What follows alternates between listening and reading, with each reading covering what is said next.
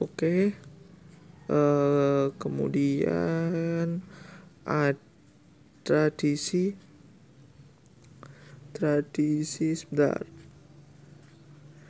kemudian tradisi ngebakan merupakan upaya memohon keberkahan serta dimudahkannya segala urusan menjelang hari pernikahan tiba termasuk meminta perlindungan serta kemantapan hati dari kedua belah mempelai.